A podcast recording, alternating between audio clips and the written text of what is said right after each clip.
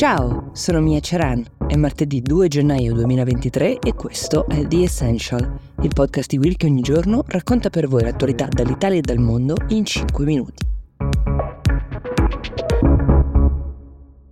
Bentrovati, buon inizio di anno nuovo. Questa settimana di Essential riparte raccontandovi un pochino quello che ci possiamo aspettare per il 2024 in termini di notizie. Non saranno poche perché quest'anno si apre è l'anno in cui si terranno più elezioni al mondo nella storia moderna, ragion per cui il Guardian lo ha definito l'anno del Super Bowl della democrazia, anche perché si terranno le elezioni americane eh, e anche quelle del Regno Unito. Due miliardi di persone sono chiamate ad andare a votare in tutto il mondo proprio per cambiare potenzialmente ovviamente con le debite differenze eh, in ciascun paese, le sorti della loro nazione. Saranno 76 i paesi ad andare alle urne in cui vivono 4 miliardi di persone, cioè metà della popolazione mondiale.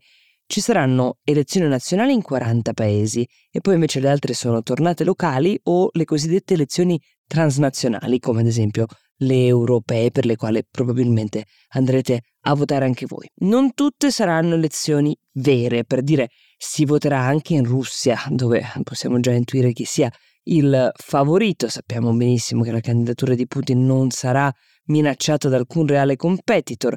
Anche in Iran, dove a marzo si rinnova il Parlamento, negli ultimi anni c'è stata una tale repressione di ogni voce dissidente che è difficile immaginare grandi sorprese.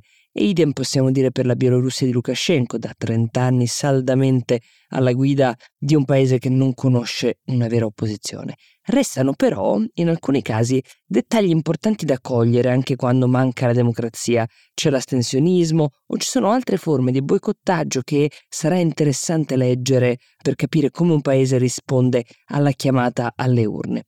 In Ucraina, come vi avevo raccontato, si sarebbe dovuto votare, ma il presidente Zelensky per il momento ha fatto capire che non intende sottoporre allo stress di una campagna elettorale un paese in guerra, cosa che molti suoi detrattori hanno voluto raccontare e interpretare come una svolta autoritaria.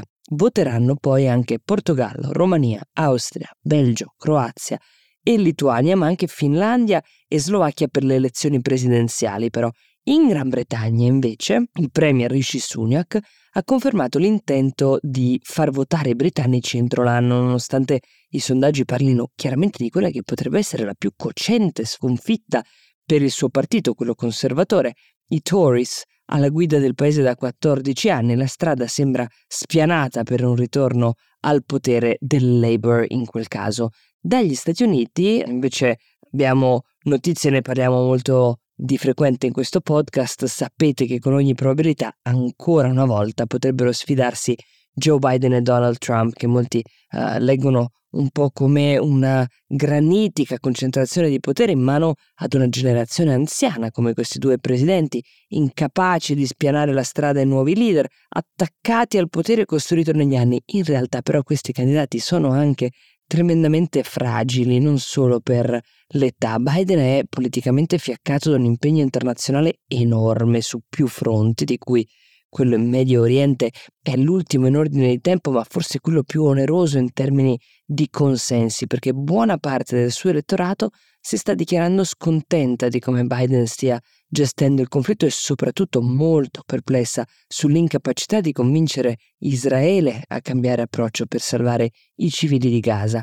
Trump, dal canto suo, lotta con una serie di processi che sappiamo, um, qualora mai dovessero riuscire a minare la sua candidabilità, di certo non ha nominato finora il sostegno del suo elettorato, che è sempre più convinto, forse anche proprio dagli attacchi giuridici che eh, gli regalano quasi questa aura da vittima. Spostiamoci in India, perché stiamo parlando della democrazia più popolosa al mondo, 900 milioni di elettori che si recheranno alle urne tra aprile e maggio. Potete immaginare che con questi numeri il processo possa diventare piuttosto uh, macchinoso e per questo è più lungo del normale. Lì che cosa accade? Per Narendra Modi, il premier in carica, sembrerebbe profilarsi un'altra vittoria, ma anche lì uh, non è detto. Questo ovviamente rafforzerebbe il suo partito, il BIP, che è caratterizzato da un certo nazionalismo, che sembra funzionare molto in questo momento storico, e anche da uno stampo fortemente induista.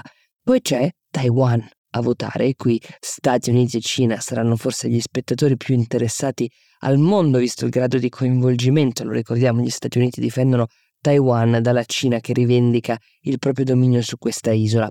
Queste le principali sfide del 2024, anche se la sfida più grande sarà capire in che modo cambia il mondo in conseguenza di ciascuna di queste elezioni. Ecco, The Essential nel suo piccolo proverà a farlo con voi ogni giorno anche nel 2024.